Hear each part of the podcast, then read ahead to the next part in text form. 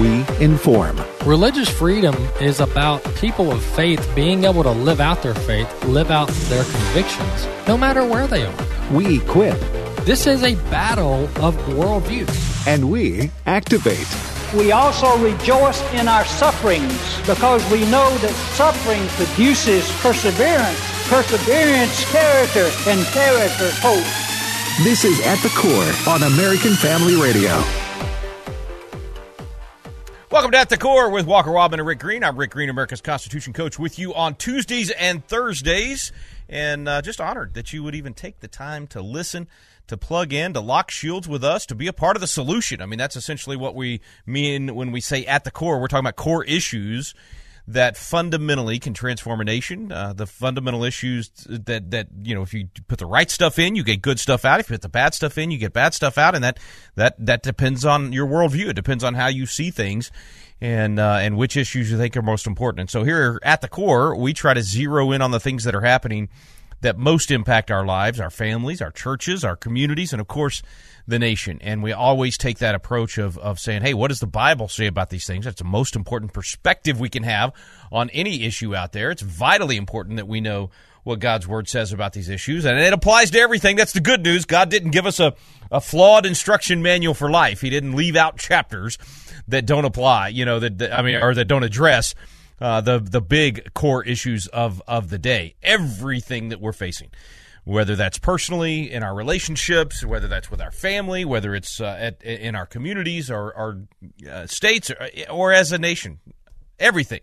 There's the answer book. There's the instruction manual, and the creator of uh, of us and of the world gave us the instruction manual. You know, I use the example in our biblical citizenship course that uh, that frankly I stole from Tim Barton. So Tim, if you're out there listening, yes, I borrowed your story. I gave you credit the very first time, and from then on it was mine. Uh, but this uh, j- just this analogy of an instruction manual when you drive away from the car lot that's there in the glove box, you know, and you, you refer to the instruction manual for you know everything about how that how that vehicle, in my case a pickup truck, how it works, how, how, how to get the most out of it, how, how to repair it all of it is given to you by the maker, by the creator of that vehicle, and it's all in that instruction manual.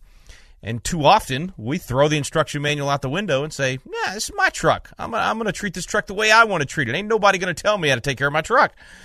That's that's that's a very arrogant, you know, Romans one uh, mentality that that we are wise when in fact we become fools. Well, of course, as you already are, I'm sure, way ahead of me on this. The instruction manual for life and for us as human beings and for the world is, of course, God's Word. It's the instruction manual from the Maker, from the Creator. He gave us everything we need to solve those relationship problems, those personal problems, those those challenges we face at our church and in our community, and of course, even the political issues that we're facing for the nation. And and we just, I, you know, I, I I I always wonder how Christians and and believers can can kind of separate in their minds uh, areas of their life and say some of it God yes has something to say about and other parts no God has nothing to say about that. I just don't I don't even know how that became such a popular view in the church but it's not just popular. I, I would say it's the majority view in the quote unquote church in the communities of faith of America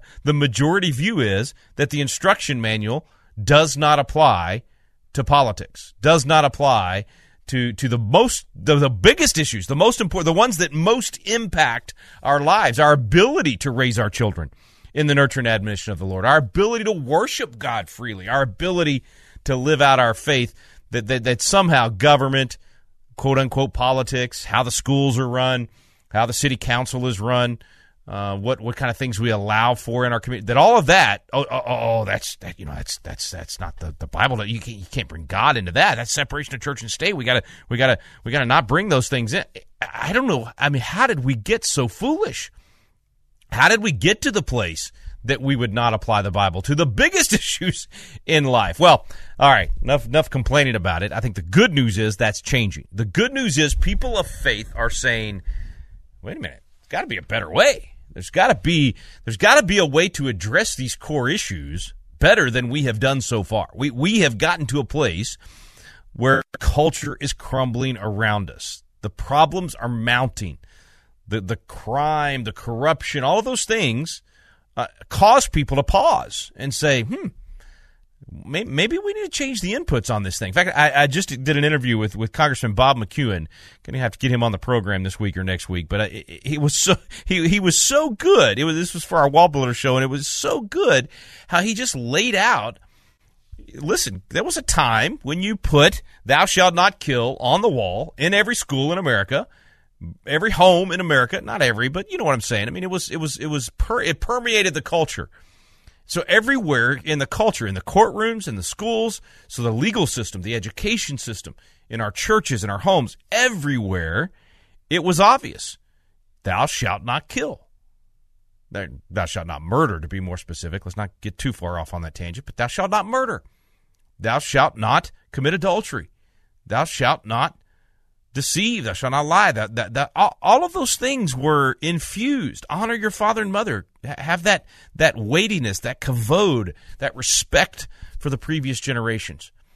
All of those things were infused in the culture in such a way that we got really good results in this nation. Incredible results. But what happens when you take out thou shalt not murder? How many mass murder events do we hear about every, you know, it seems like every other week there's another one, or every week there's one going on? How, how much increase in, in crime? How much more are, are, are communities that used to be safe no longer safe? Well, we stopped saying, Thou shalt not murder. Stop saying, Thou shalt not steal. we started saying, what did we say? We said, you know, eh, might be wrong for me. Doesn't mean it's wrong for you. I mean, it would be, it would be just, it would be bigoted of me. It would be, it would be, it would be just like, you know, incalcitrant. I, I, I would be, I would be wrong to say that what I believe you should follow.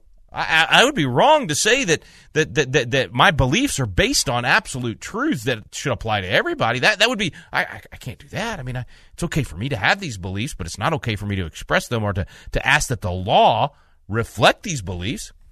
And we went down this road of this mamsy pamsy wimpy, you know, I, I, I can believe something, but I can't, can't express it. I can't, can't push for that to be the law of the land that we would, that we would define marriage the way that it's been defined for all of recorded human history that I can't I can't protect life. I can't protect innocent human life in the womb because it might offend some I mean we the church got to the point where we were not willing to stand on the most basic of things because we bought into moral relativism instead of moral absolutes. And so I I I, I I lament that we're here, and I say I don't know how we got here, but I do. I mean, it's pretty obvious. I mean, as I think about it, it's pretty obvious. You, you reject truth, and you fall for the lie. We rejected truth as a culture. We've we've fallen for the lie and adopted the lie, and now we are living with the results. The culture crumbles around us. Well, here's the good news, folks. The truth hasn't changed. Principles of liberty have not changed. The biblical principles that produce a good society are the same that they have been since God created the earth since he created human beings. His principles do not change. That's good news, folks.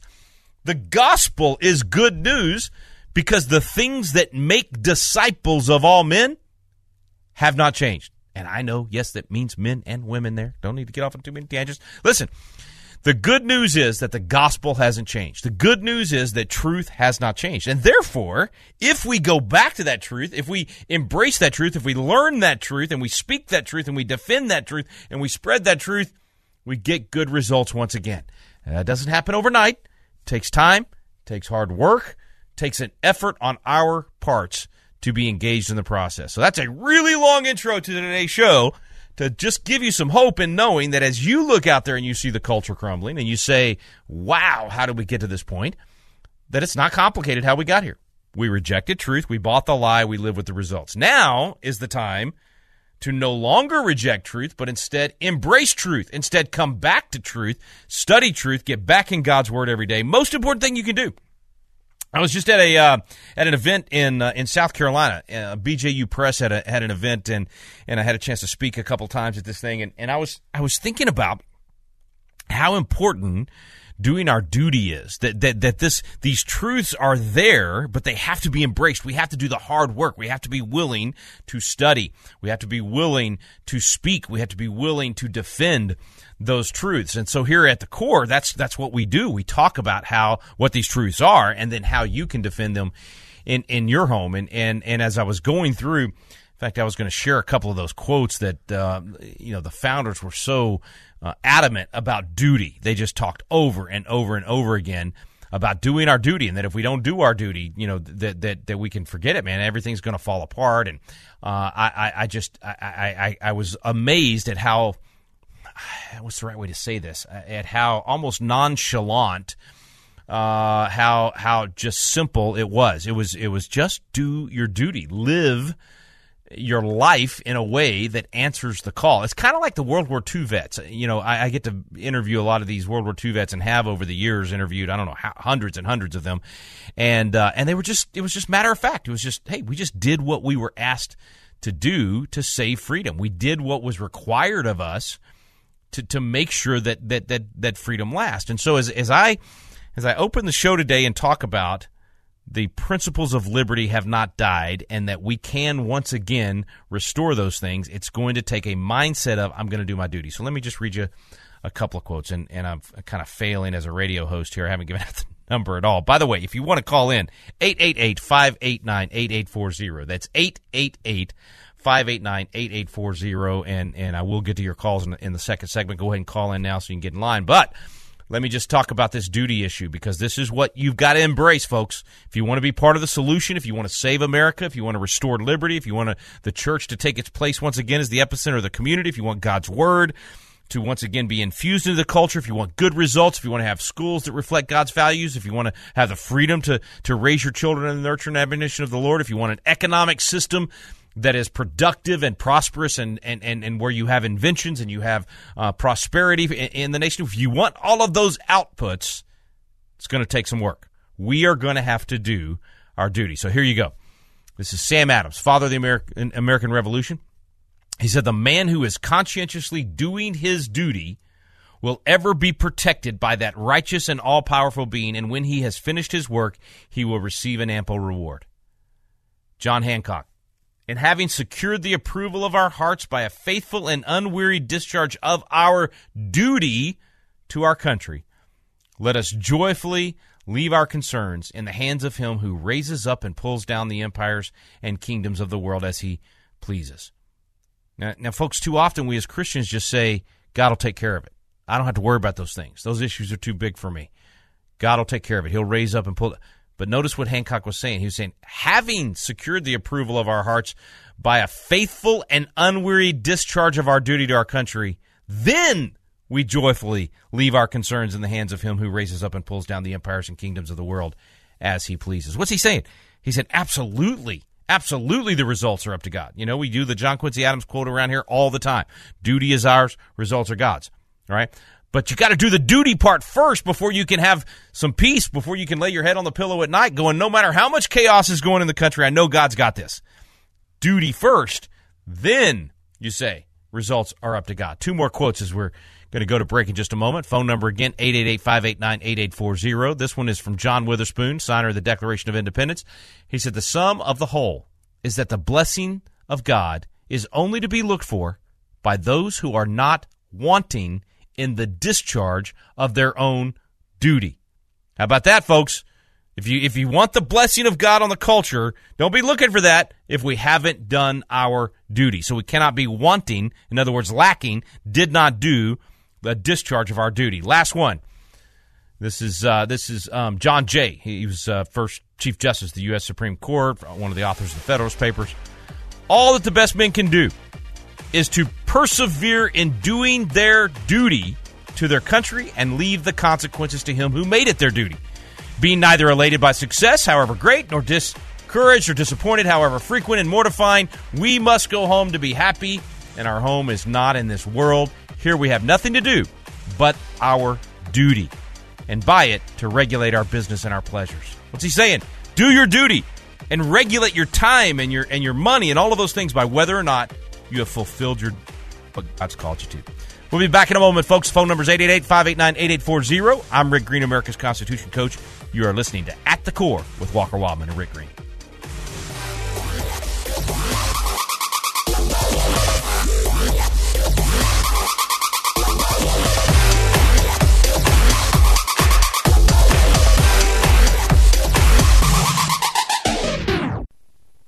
And he made from one man every nation of mankind to live on all the face of the earth, having determined allotted periods and the boundaries of their dwelling place.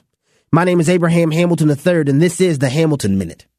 Acts 1726 conveys to us the reality that we were born and placed in the 21st century by God's specific design. He determined before time where we would live and when we would live there. If you're in Minnesota, Mississippi, or Maine, God put you there on purpose.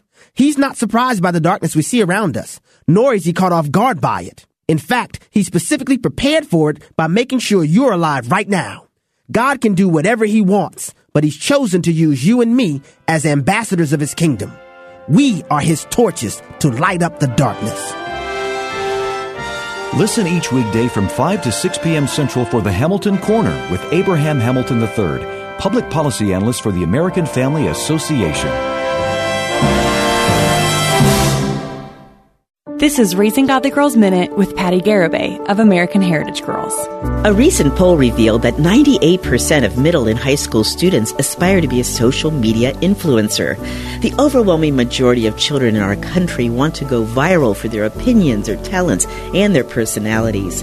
There's really nothing inherently wrong with influencer aspirations. There are plenty of Christians using this platform to grow the kingdom, but her desire might be caused by deeper longings. Is she wanting to be seen, heard, and understood? Or celebrated and affirmed in her abilities? Is she relying on the opinions of others to feel beautiful? Confidence in God is critical to the confidence of a girl. He made her in His image with a purpose, for a purpose.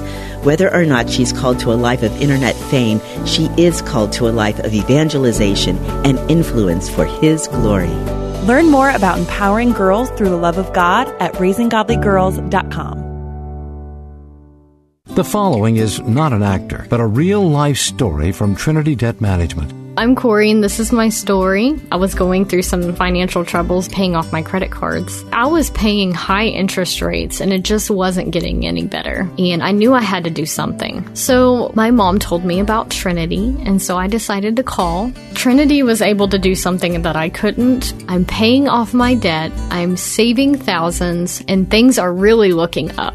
I promise you guys, you will not regret it when you call Trinity because it was such a relief and less stress in my life, and it was the best thing I could have done for myself. Because once I called Trinity, they took care of me, and I felt such a relief, a weight off my shoulders, and they are a Christian based company. I love it.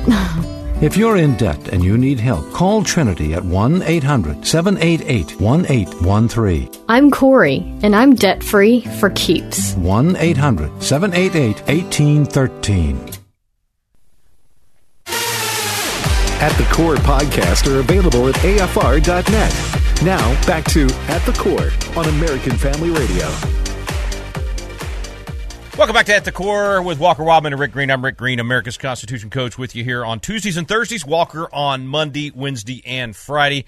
Appreciate you tuning in and be a part of the program. Uh, we were talking last segment about duty and, and just the culture itself, where everything's going, the fact that we need to be doing our duty. Last, I, I missed one quote. I wanted to close with this one on this topic. Uh, Benjamin Rush said, Remember that none liveth to himself. Our life is not our own property to spend and be spent for the good of mankind is what I chiefly aim at. Now, this is a guy that risked everything during yellow fever in Philadelphia and just incredible.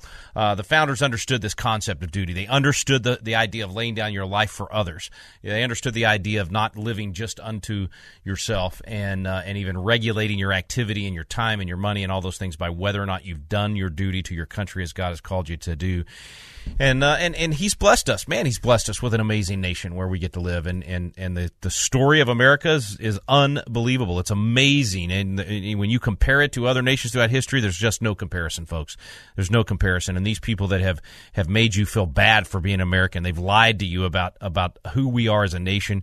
Of course, we're not perfect. Of course, we have sin in our history. Of course, all of those things, but compared to other nations they ignore the fact that America was the first nation to ban the slave trade, beating England by three weeks. Fourth nation to ban slavery completely, fighting a war to, to end it. They ignore the fact that it was the principles of liberty infused in the uh, Declaration of Independence that, that led to all of the great things that happened. And, and, and anyway, so they've made you feel bad about being an American. It's time to really know your American history. And, and not uh, and not fall for a lot of these lies. That's what all of this, you know, CRT and and 1619 project stuff. I mean, that's what all of that is about. It's all about making you feel bad for being an American based on a bunch of lies. And so now you've got this this headline today, just amazing to me. Uh, Virginia school official says the Battle of Iwo Jima, uh, Iwo Jima was evil. that somehow America was at fault for Iwo Jima. That somehow America is is the bad guy in in the World War II story. Seriously, I, I mean, are we that ignorant of history? Do we not have a clue what actually happened at Iwo Jima? What actually happened at Saipan? Do we not have a clue what happened at Normandy or any of these other beaches that we stormed? And why we were there in the first place? I, I think we don't. I think we are actually this this civically ignorant.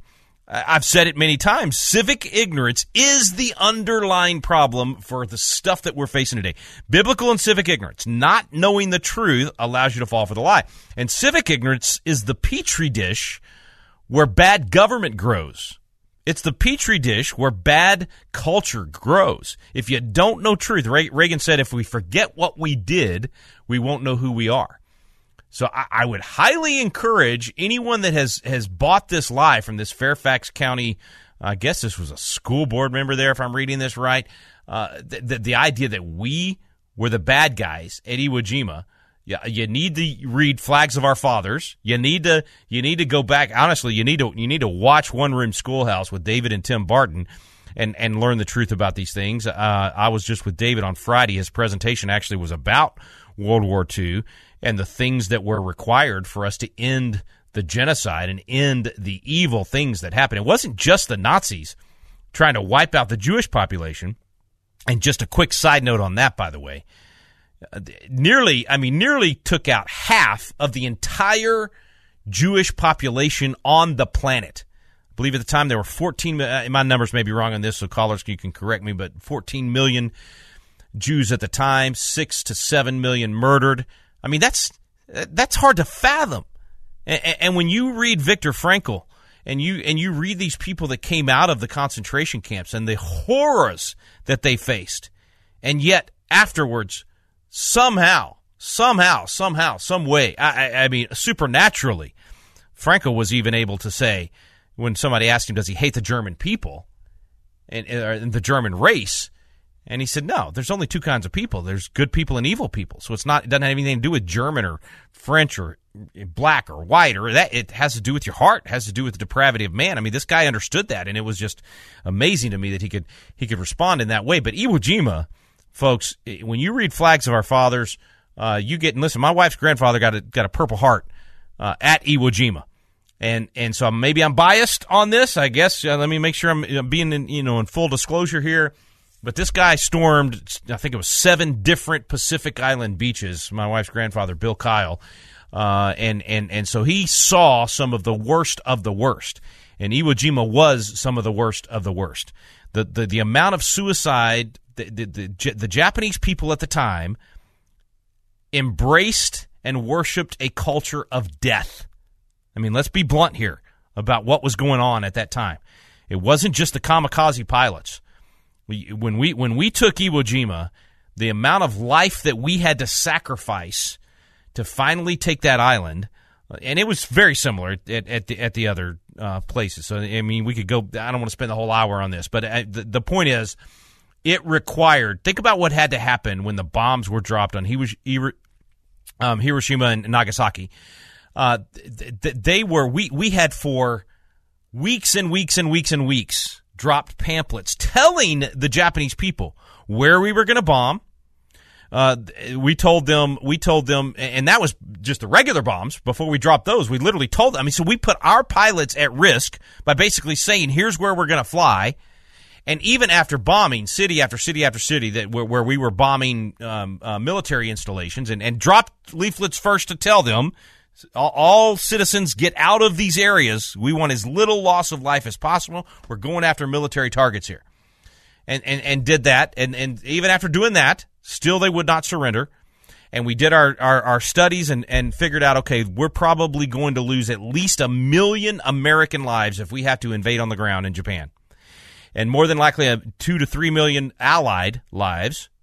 And then uh, five to ten, some people said as many as 20 million Japanese lives if we have to invade on the ground. Why? Because of the culture of death. Because they were willing to commit suicide. They were willing to, to, to kill their own children, to kill. I mean, it was, it was an, it was a bad situation. So Truman had an impossible decision. He, he, he knew it was not going to end without dropping the bomb. And then, and then we warned them that that was coming. We told them what you've seen is nothing compared to the bomb we're about to drop. We, we, we, we did everything we could to not have to do that.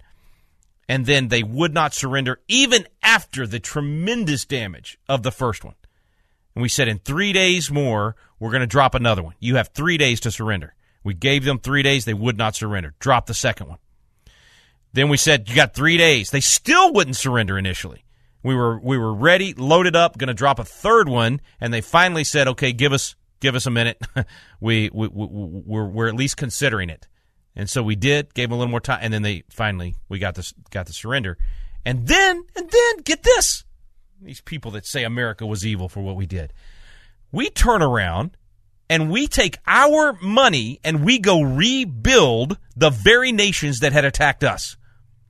We take our money and we go rebuild these cities. We go rebuild these nations and they benefit from the American values that were then infused into their culture, replacing that culture of death. And you now look at Hiroshima and Nagasaki, they look like futuristic cities.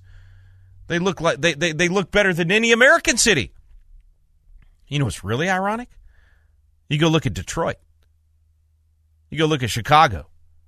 You go look at the cities that were the greatest cities on the planet back then in the 1940s and really up through, you know, a few more decades after that, why do they now look like war zones? Why do they now look like bombs have been dropped on them? What a difference. The reason is because Japan, after MacArthur, after after Deming, after all of the investment of American values, embraced the concepts of being a constitutional republic, of having free enterprise and, and work ethic and uh, valuing life and all of these things. And they infused the good stuff and they got the good stuff out. What did we do? Those cities like Detroit and Chicago and most big cities today in America, the opposite is true. They rejected the values of free enterprise and freedom and and uh, you know mostly the Ten Commandments, and they embraced instead a culture of Marxism, a culture of, uh, uh, of, of government providing everything, of government replacing the family. And now you look at those cities and they're, and they look like war zones. Well, all of that to say, whoever this, and, and I use this term biblically, whoever this fool is that, that said that we were at fault for Iwo Jima is a, is, is the fool all throughout Proverbs by not embracing wisdom or knowledge, is the, is the fool in, in Proverbs, uh, I'm sorry, in Romans that says professing themselves to be wise, they became fools. These fools are running the education system in America. And because they have they have created uh, over multiple generations now an ignorant population that believes these lies, and now we see the the results in the cultural you know decay. Americans are saying enough, enough is enough and people are standing up and they're taking over school boards and they're rejecting this kind of nonsense and they're bringing truth and wisdom and God's word and God's principles back to our local communities. That's the good news. The bad news is the fools have been in charge for too long. The inmates have been running the asylum for too long and we're having to live with the results, but we're turning it around. The good news is that there's a, there's a big change happening in America. And this Iwo Jima story is just is just um, a perfect example of how we ended up in the mess we're in and how we get out of it. Civic and biblical literacy is the solution. That's how we that's how we change it. Absolutely, 100%. Okay, I'm sorry. I'm sorry. I said I would get to the calls. I, get, I said I'd get to the phones in the second segment. Now we're down to only five minutes in this segment, but we're going to take some calls. Okay, Karen, you've been waiting the longest. Thank you so much. Headed to the phones right now. Karen in Texas, I apologize. I kept you on hold for so long. Go for it. Rick, that's okay. I love everything that comes out of your mouth, and I just I appreciate you so much. And I know well, God bless you're you. running behind, but uh, I I praise the Lord that we have AFR, so I've gotten Amen. in touch with the Patriot Academy and Wall Builders, but and I'm I'm going to distract from the conversation. But I've been trying to get through to you for a while. Uh, I was a homeschool mom in uh, the '90s. Okay, so let's say say before computers. And I was going to say, um, I was going to say, Karen, you, that means you were a homeschool mom before being a homeschool mom was cool. Yeah. Oh, yeah. Yeah. Been through all that, but I I know you got a lot of calls waiting. I my thing is when I was homeschooling, you know, Bush was trying to push for the voucher system, and I seriously want your opinion on the school choice now thing because I, we were blessed. We were blessed that we could afford our curriculum and you know we were buying all the books and everything but i i don't want the government have i did not want to vote for it because i don't want the government coming in and telling me okay you got to teach this you got to teach that you know what i'm saying and i yeah, yeah, no, no. Uh, Yeah, absolutely. I, I, I'd be glad to give it because this is a, this is a subject I'm very, very passionate about and care very deeply about because I share your concern. Absolutely, 100%. Do not want the government telling uh, parents that are homeschooling what they have to study or, or, or do. Um, and so I, I, I absolutely support free enterprise, competition, uh, the ability for parents to choose where their kids go to school um, and be able to take, if they want, to be able to take the government dollars and and and and send them wherever to whatever school they is best for their particular kid. I'm all for that. School choice is an absolute must. It's one of the reasons I ran uh, for the legislature 23 years ago was school choice. We need competition in education. The, the reason it's been a mess is because of the monopoly and the teacher unions took over, and so the only way you're going to break that and break the back of that Marxist system is competition. It's got to be done but you have to safeguard exactly what Karen was raising as the concern. You have to make sure that that that government control of education is not then forced on parents. So parents have to have the choice. And sometimes that choice might mean if you live in a in a in a liberal state where the only school choice that gets passed comes with strings, then then you have to make a decision. Do you want to accept the money or not? And I think you should have the freedom to say yes and the freedom to say no. And so if if, if you're if there are strings with the money, then then for for you know most people I would say say no. Now for some people they might have to say yes, but the strings that come with that and the freedom to spend that money anywhere and take them to a private school or homeschool or whatever is still a better choice than sending their kid to a public indoctrination camp run by the government and run by the teacher unions, not even run by your elected officials, run by the teacher unions um, that's still a better choice for that person. Now, for me, for Karen, for, for, for parents that, that don't want the strings at all, we would say no to that and therefore not take the money and figure out whatever we got to do, sacrifice whatever we got to do financially to be able to educate our children at home or at a, at a private school. What am I saying? I'm saying freedom of choice is essential to all of these options. And parents should have the choice to say, I want to send my kid to the public school. I want to send my kid to the private school. I want to homeschool. I want to send my kid to the charter school. And the money should follow the choice of the parent. And so then if if strings come with the money, the parent can choose not to make that choice if that makes sense and say I don't want the voucher. I don't want the check. I will educate my kid without that money.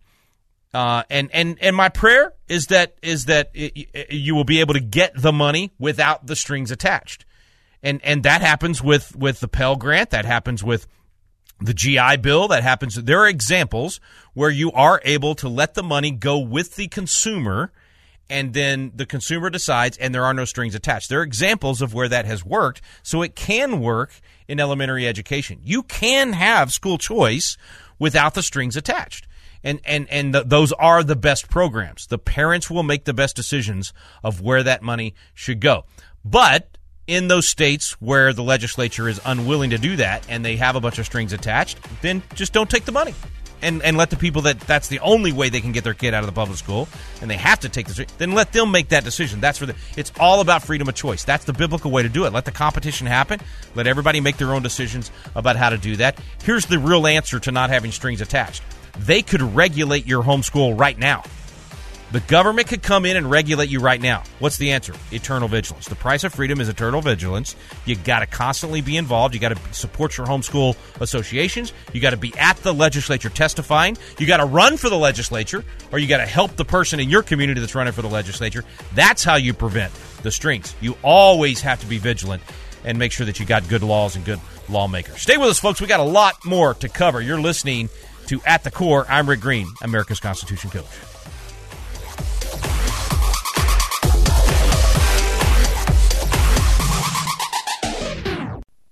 Forget about Facebook. The last 10 days we've been banned twice, and is unbanning a word? They put us under the ban. Christians and conservatives don't need you, YouTube. Banned one day, banned again. AFR programs are now live streaming on the AFA streaming app. Now you can get shows like today's issues straight from the source. Put back on the next. Just say unbanned.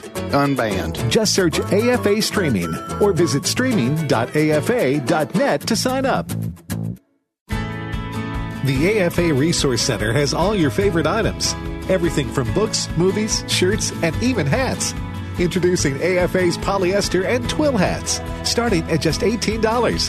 Whether you're into fashion, a collector, or you're just having a bad hair day, these hats are just what you need. You can buy one for yourself or a friend. Purchase your AFA hat today at resources.afa.net. Let's be real. Retirement is expensive and inflation is making it even harder with the cost of everything going up from pet food to a dozen eggs. Wouldn't it be great if the cost of your health care could go down? Well, Medishare 65 plus is $99 a month for ages 65 to 74. And for many with Medicare Parts A and B looking at other options, that's 50% or more saved per month.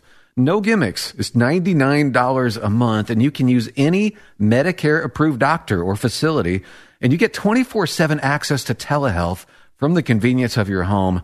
Better yet, Medishare is a Christian nonprofit organization. It's a community that'll pray for you and encourage you. And since we've cut out the middleman, you get to keep the savings. Call now. You can learn more about Medishare 65 plus. Here's the number 833 45 Bible. That's 833 45 Bible. 833 45 Bible. You know, when Matthew 19, the, the, scripture records a Pharisee trying to test Jesus concerning marriage, and Jesus responded, Have you not read that he who created them from the beginning made them male and female? And for this reason, a man shall leave his father and mother and be joined to his wife, and the two shall become one flesh. In the beginning, the first institution God created was the family. Marriage is the centerpiece of family. As a husband and father myself, let me tell you, marriage is absolutely wonderful. And we want to encourage and educate people to embrace God's design as the fundamental building block for all of human civilization and to celebrate the lifelong union of one man and one woman as the objective institution that produces human flourishing. Tune in to By Design as we explore God's true purpose and design for marriage. Just visit the podcast page at afr.net. This is At the Core on American Family Radio with your host, Walker Wildmon.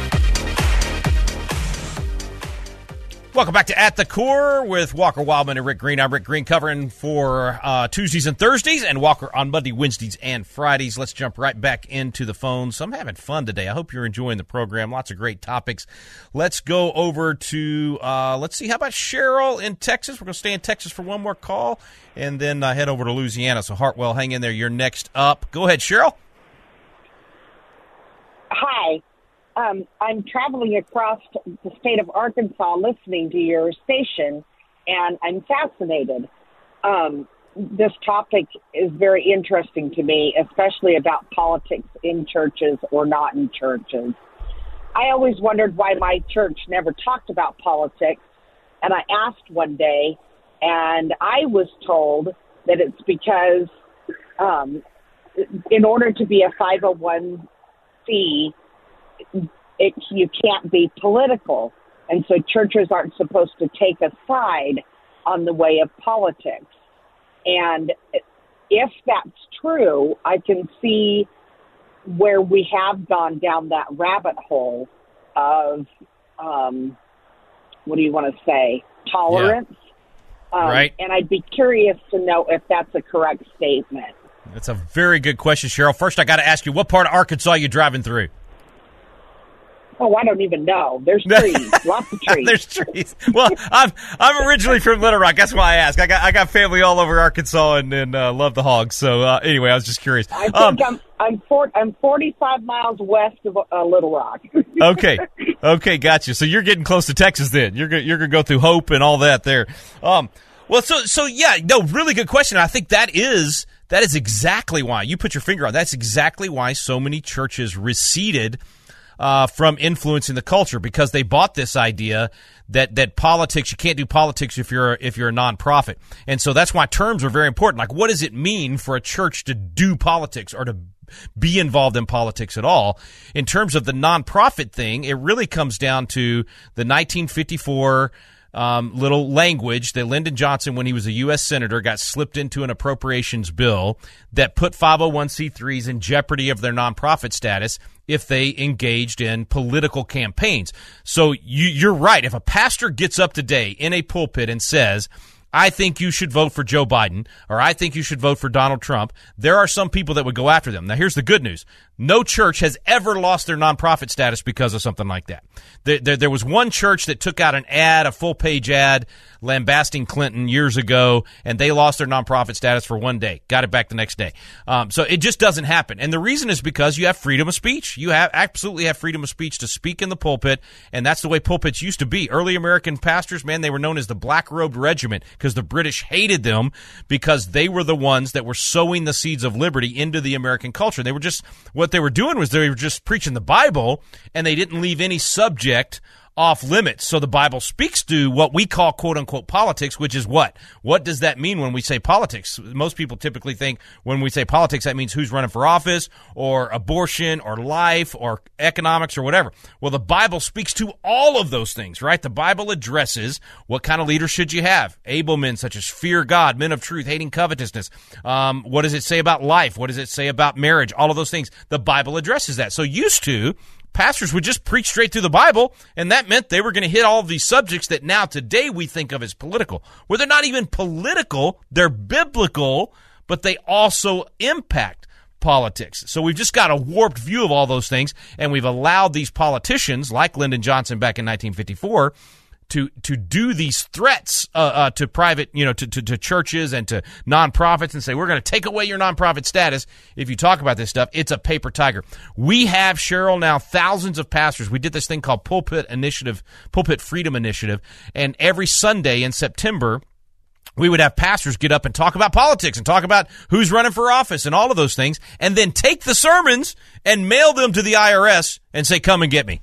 If this is truly unconstitutional, if I am truly not allowed to speak to the culture and speak to who's running for office from a faith perspective, which is what I'm supposed to do as a pastor, then come after me. Come get me and let's see what happens. And they would not do it because they knew it was a paper tiger, and none of those pastors ever lost their nonprofit status at their churches. So it's absolutely a threat. In fact, there's a group called Americans United for Separation of Church and State. They send a letter to every church in America every year and they threaten them. And they say if you talk about politics you're going to yada yada. Well we, we used to take that letter and we would mark out everything that was false in it and and and then talk and then show what was left. And it was basically dear pastor and signed so and so it was that false. Uh, so anyway all of that i got excited cheryl so such a great question. Um, we've bought all of these lies and allowed this to happen because we just simply don't know the definition of politics. We don't know what the Bible's supposed to speak to. We don't know how the Constitution actually works.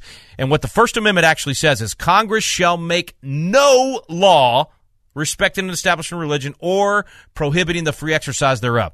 So Congress is not supposed to make a law saying that everybody's got to be part of one particular denomination, and Congress is not allowed to make a law that prevents a denomination or any particular sect or faith from saying what they believe and speaking out on what they believe and living what they believe. And we've turned all of that on its head. We now use Congress and the law and government and the IRS to silence churches and tell them what they can say, what they can do, how people can live their lives, how you can run your business. It's totally the opposite of the original intent of the Constitution and the way the nation was founded. Okay, I have rambled on and on and on about this. It's such a good question. And Cheryl, the answer is that a, nonprofit or a church, and churches typically don't actually file for a 501c3, they're just automatically nonprofit, and that's actually based on a scripture, and, and I believe it's Ezra that the founding fathers talked about, and so they wanted that from the beginning for churches to be uh, non uh, um, um, tax exempt.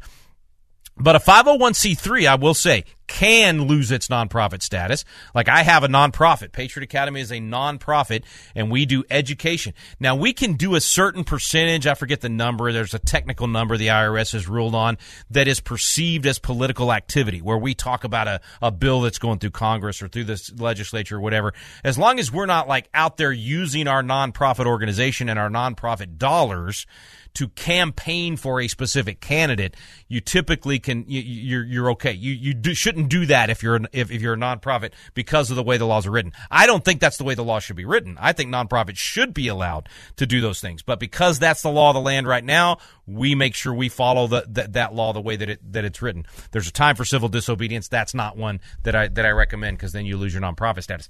Churches, on the other hand, are much more free than what pastors and congregates, which is to, to your point, Cheryl, people in the congregation are saying to the pastor, I don't want you talking about politics. Now, the real reason they're saying I don't want you talking about politics is because they don't want to be convicted.